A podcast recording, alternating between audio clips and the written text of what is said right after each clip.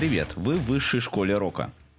Сегодня вас ждет продолжение и окончание истории Эдди Ван Халена. Но прежде чем начать, хочу сказать, что я получил очень много положительных отзывов о предыдущем выпуске. Тема антивоенных песен не оставила вас равнодушными, и это очень приятно. Также многие написали, что хотели бы услышать подобный обзор по русскоязычным антивоенным песням. И такой выпуск обязательно будет в ближайшее время. Что особенно замечательно. Я получил несколько сообщений с рекомендациями на эту тему и обязательно учту ваши пожелания. Ну а теперь давайте продолжим говорить об Эдди Ван Халине.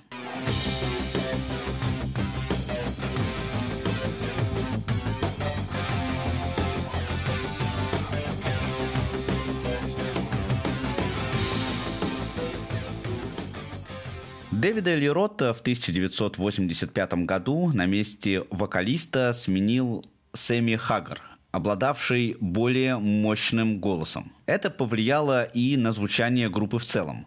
Эдди и раньше увлекался клавишами и активно интегрировал их в свою музыку. Но теперь их влияние стало радикальным. Кроме того, звучание гитары существенно смягчилось. Из-за нового звучания фанаты в шутку стали называть группу Ван Хаггар. It's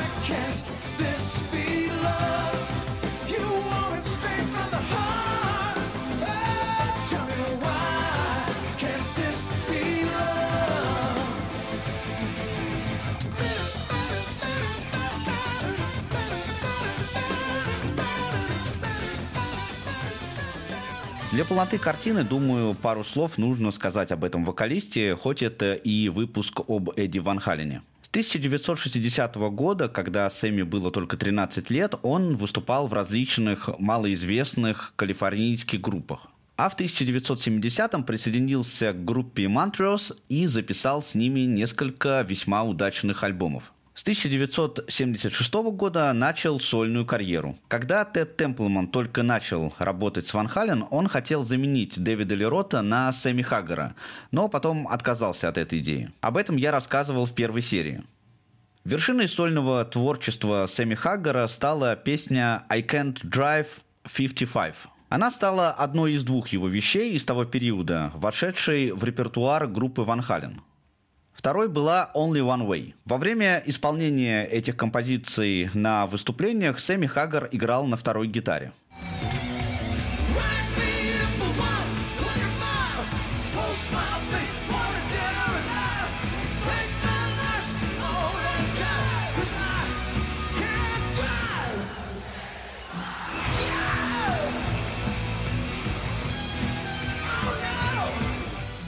Сэмми также подыгрывал на ритм или соло-гитаре и во время исполнения других композиций. Это позволило Эдди Ван Халену совершенствовать свое мастерство в качестве концертного клавишника. Надо заметить, что после ухода Дэвида Лерота группа перестала исполнять его песни за исключением нескольких хитов, таких как «Jump» или «In Talking About Love».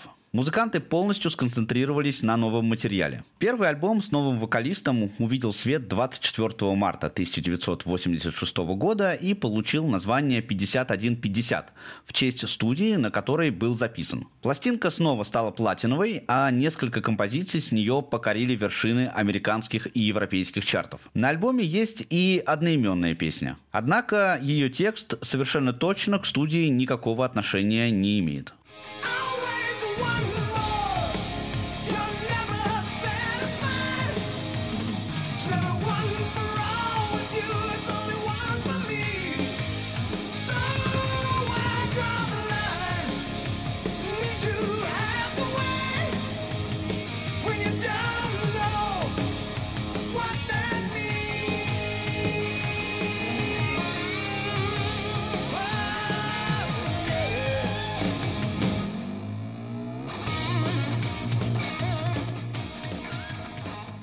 После концертного тура в поддержку 5150 Эдди обнаружил, что у него есть масса новых идей для гитарных рифов. А Сэмми Хаггар заполнил несколько блокнотов новыми текстами. Музыканты незамедлительно отправились в студию. И в мае 1988 свет увидел альбом OU-812. В названии этой пластинки содержится ирония над первой сольной работой Дэвида Лерота, которая называется «Eat him and smile». Это крылатое выражение в английском языке, которое примерно соответствует русской поговорке «живи и радуйся». Дословно эту фразу можно перевести как «ешь их и улыбайся». Если произнести название OU812 на английском языке посимвольно и каждую цифру отдельно, получится что-то вроде OU812, что условно можно перевести как «О, да ты тоже это ешь». Возможно, это свидетельствует о негативных эмоциях, которые оставались у музыкантов после расставания с Дэвидом Леротом,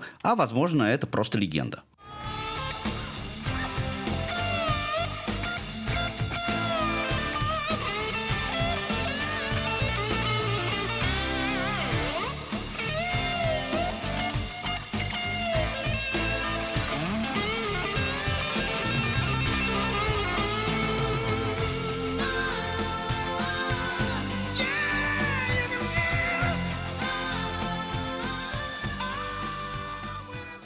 Также эту пластинку Дэвид и Алекс посвятили своему отцу Яну, покинувшему этот мир в 1986 году. Альбом снова занял первое место в Billboard 200. Летом 1988 группа стала хедлайнером фестиваля Monsters of Rock, выступив после таких грандов тяжелой музыки, как Kingdom Come, Metallica и Scorpions.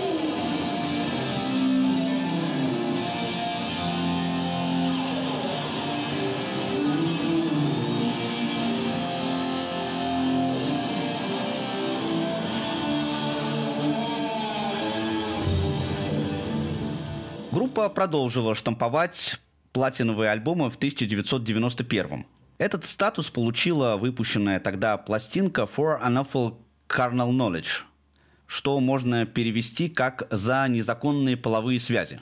А первые буквы из этого названия складываются в слово «фак».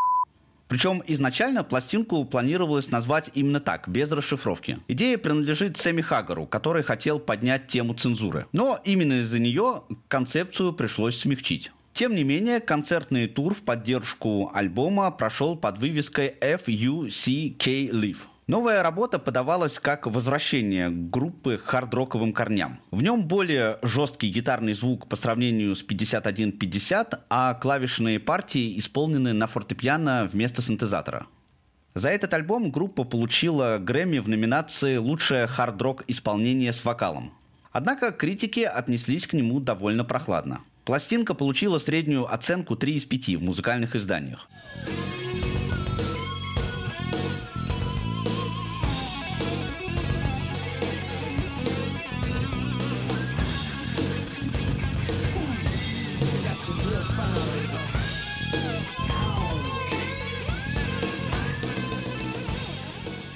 Песне Right Now, самом популярном треке с альбома, говорится о том, что жить надо сегодняшним днем и не бояться перемен. Сэмми Хаггар вспоминал. «Я написал текст Right Now поздним вечером в студии. Я сидел и работал над ним, когда услышал, как Эдди работает над клавишными партиями в соседнем помещении. И вдруг я понял, мы ведь пишем одну и ту же песню.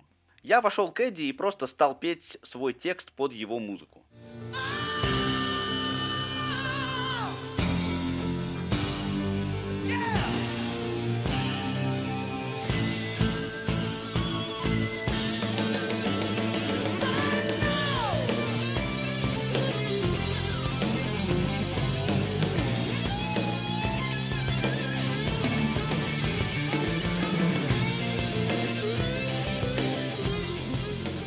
Основная мелодия этой композиции по воспоминаниям Эдди Ван Халена появилась еще в 1983 году. Во время записи этого альбома Эдди практически полностью отказался от звучания, названного поклонниками и журналистами Brown Sound. Большую роль в создании этого звука сыграл усилитель Marshall Plexi, который Эдди Ван Хален использовал до 1990 года.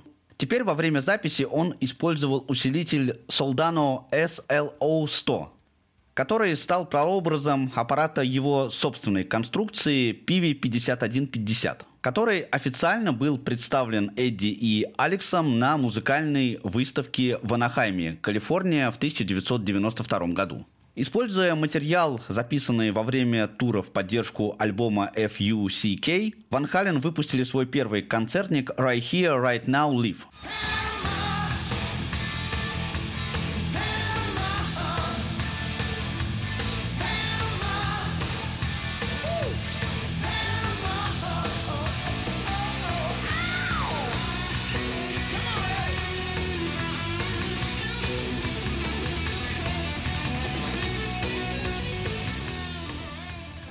А в 1995 году выходит альбом Balance, который стал, по мнению многих поклонников и критиков, вершиной творчества группы Ван Хален. Во время работы над пластинкой Эдди использовал прототип гитары Wolfgang, которую он разрабатывал для компании Pivi. Инструмент был назван в честь сына музыканта. Во время тура в поддержку этого альбома два концерта транслировались платно в Торонто, Канада.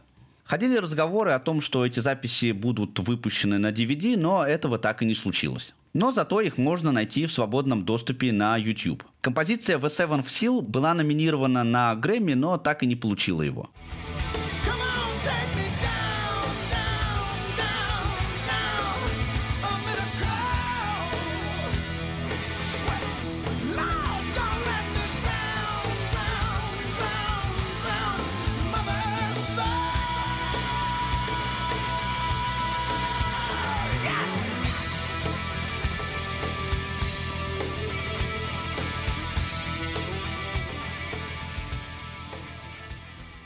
Тому же в это время Эдди перестал быть довольным работой Сэмми Хаггара и уволил его. Он снова пригласил обратно Дэвида Лерота. Их возобновленное сотрудничество вылилось в запись двух песен для сборника The Best of Van Halen «Can't Get This Stuff No More» и «Me Vice Magic». Но отношения у музыкантов снова не сложились. Хотя Лерот присутствовал вместе с группой на церемонии вручения премии Grammy Video Awards в 1996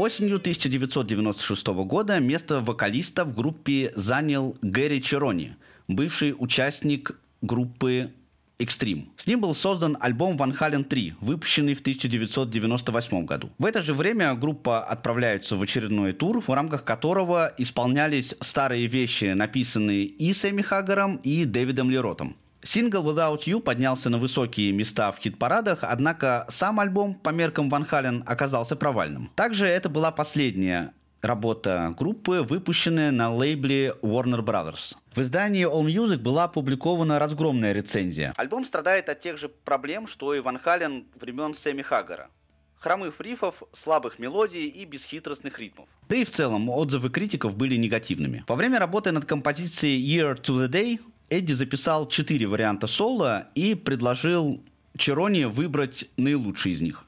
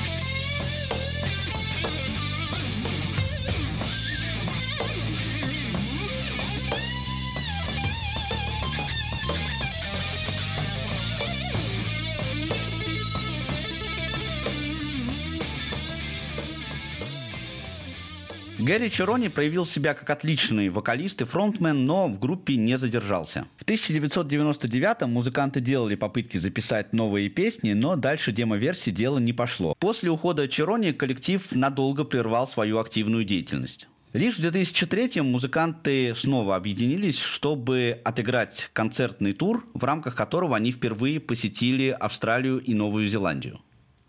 Для этого в группу вернулся Сэмми Хаггар – но отношения с ним снова не заладились.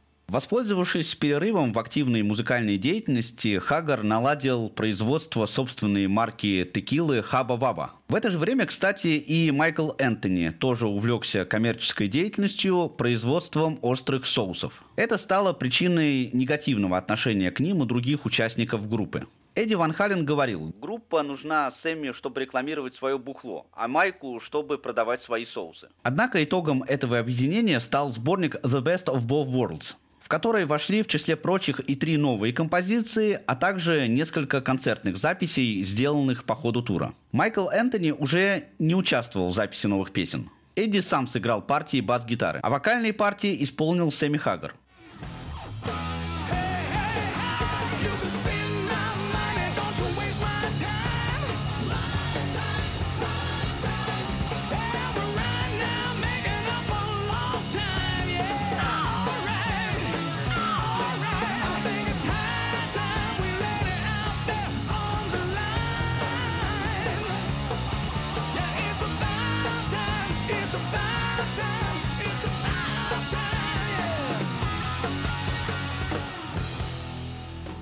На концертах этого тура Майкла Энтони часто подменял сын Эдди Вольфганг, а в 2006 он присоединился к группе на постоянной основе.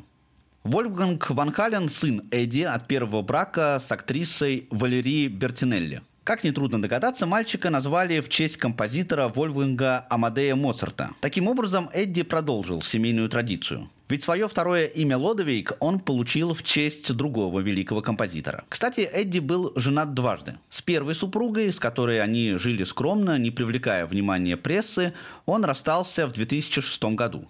В 2009 году Эдди Ван Хален женился во второй раз. Его избранницей на этот раз стала Дженни Лишевски, с которой он познакомился еще за три года до свадьбы. Она оставалась музыкантом до самой его смерти.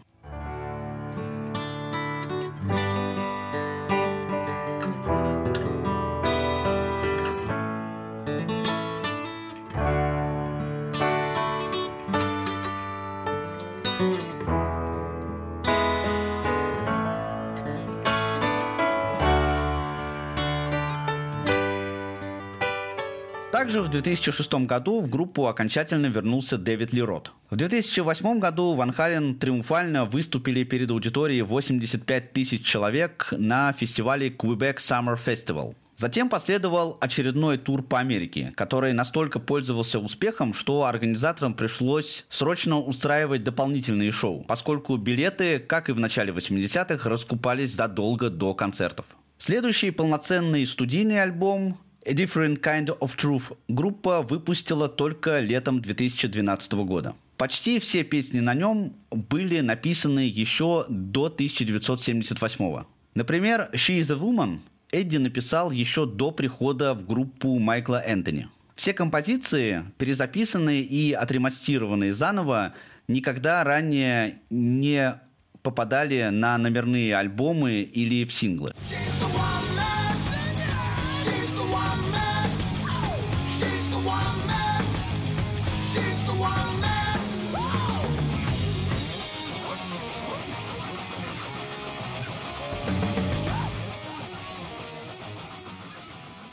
В этом же году журнал Guitar World признал Эдди Ван Халена лучшим гитаристом всех времен. Кстати, по версии журнала Rolling Stone в его списке 100 лучших гитаристов всех времен Эдди находится на восьмом месте. И хотя в первой десятке этого списка трудно выбрать лучшего, на мой взгляд, то, что Ван Халена обогнал Кит Ричардс, весьма сомнительно. В апреле 2015 в интервью тому же журналу Rolling Stone Эдди Ван Хален обещал в скором времени выпустить полноценную студийную работу. Но дело ограничилось только концертником Tokyo Don't Live in Concert, соответственно, с записями японских выступлений. Примечательно, что в него вошли только песни Дэвида Лерота в концертной версии. В 2019 году состоялся последний релиз группы Ван Хален. Боксет, состоящий из японских синглов группы. Продвигая свой сольный концерт в сентябре 2019-го, Дэвид Лерот сказал, «Я думаю, что Ван Хален закончили». С ним не согласился Сэмми Хаггар, который в мае 2020-го заявил, что пока Эдди и Алекс живы, группа будет существовать. Так получилось, что и тот, и другой оказались правы. 6 октября 2020 года в своем твиттере Вольфганг написал, что Эдди Ван Хален умер от рака. А в ноябре того же года он объявил о прекращении существования группы.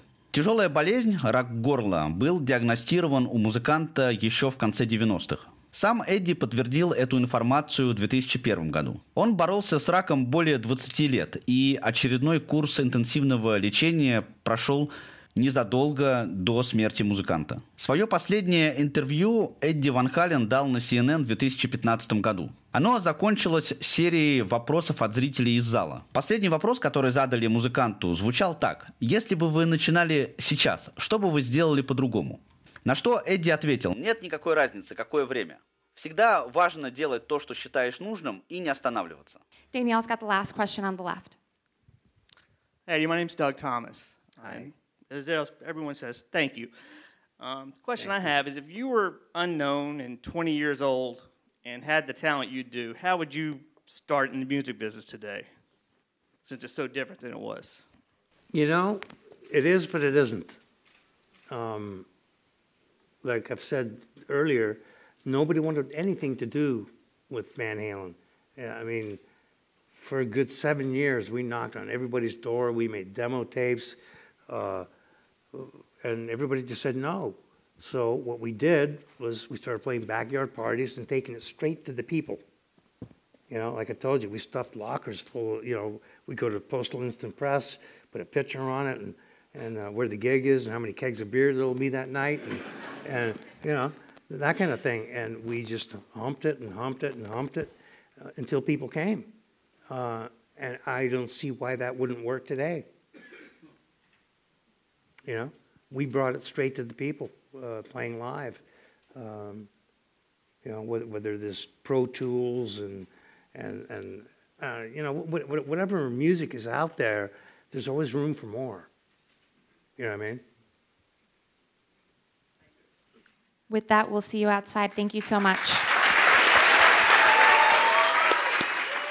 Изучая историю Эдди Ван Халена, я задумался о том, что позволяет таким людям, как он, достигать настоящего величия. В мире очень много выдающихся музыкантов. Многие из них действительно мастера своего дела, и их стиль игры ни на что не похож. Многие привлекли к себе миллионы поклонников и заработали миллиарды долларов. Но только немногие сделали музыку такой, какая она есть. Причем в данном случае дело даже не в количестве платиновых дисков и аншлаговых концертов. Эдди Ван Хален внес один из самых больших, если не самый большой, вклад в развитие рок-музыки после 80-х. В его случае, я думаю, что дело в постоянном стремлении к совершенствованию. Уже находясь на пике славы, Эдди Ван Хален казался недовольным достигнутым результатом. Это чувство неудовлетворенности постоянно подталкивало его придумывать что-то новое. Как и в те времена, когда у него не было денег на дорогие гитары и примочки. Наверное, именно это обстоятельство позволило ему вырваться вперед и продержаться на вершине Олимпа так долго.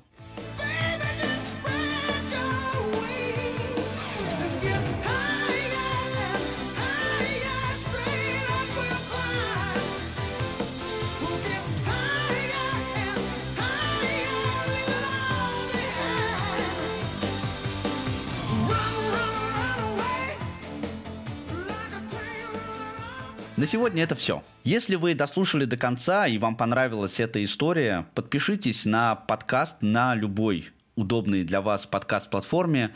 Apple подкасты, Google подкасты, Яндекс Музыка, Soundstream, Spotify, CastBox и других. Поделитесь ссылкой на него в ваших социальных сетях или расскажите друзьям. Пусть больше людей узнает об отличной музыке и классных музыкантах. Мир вам!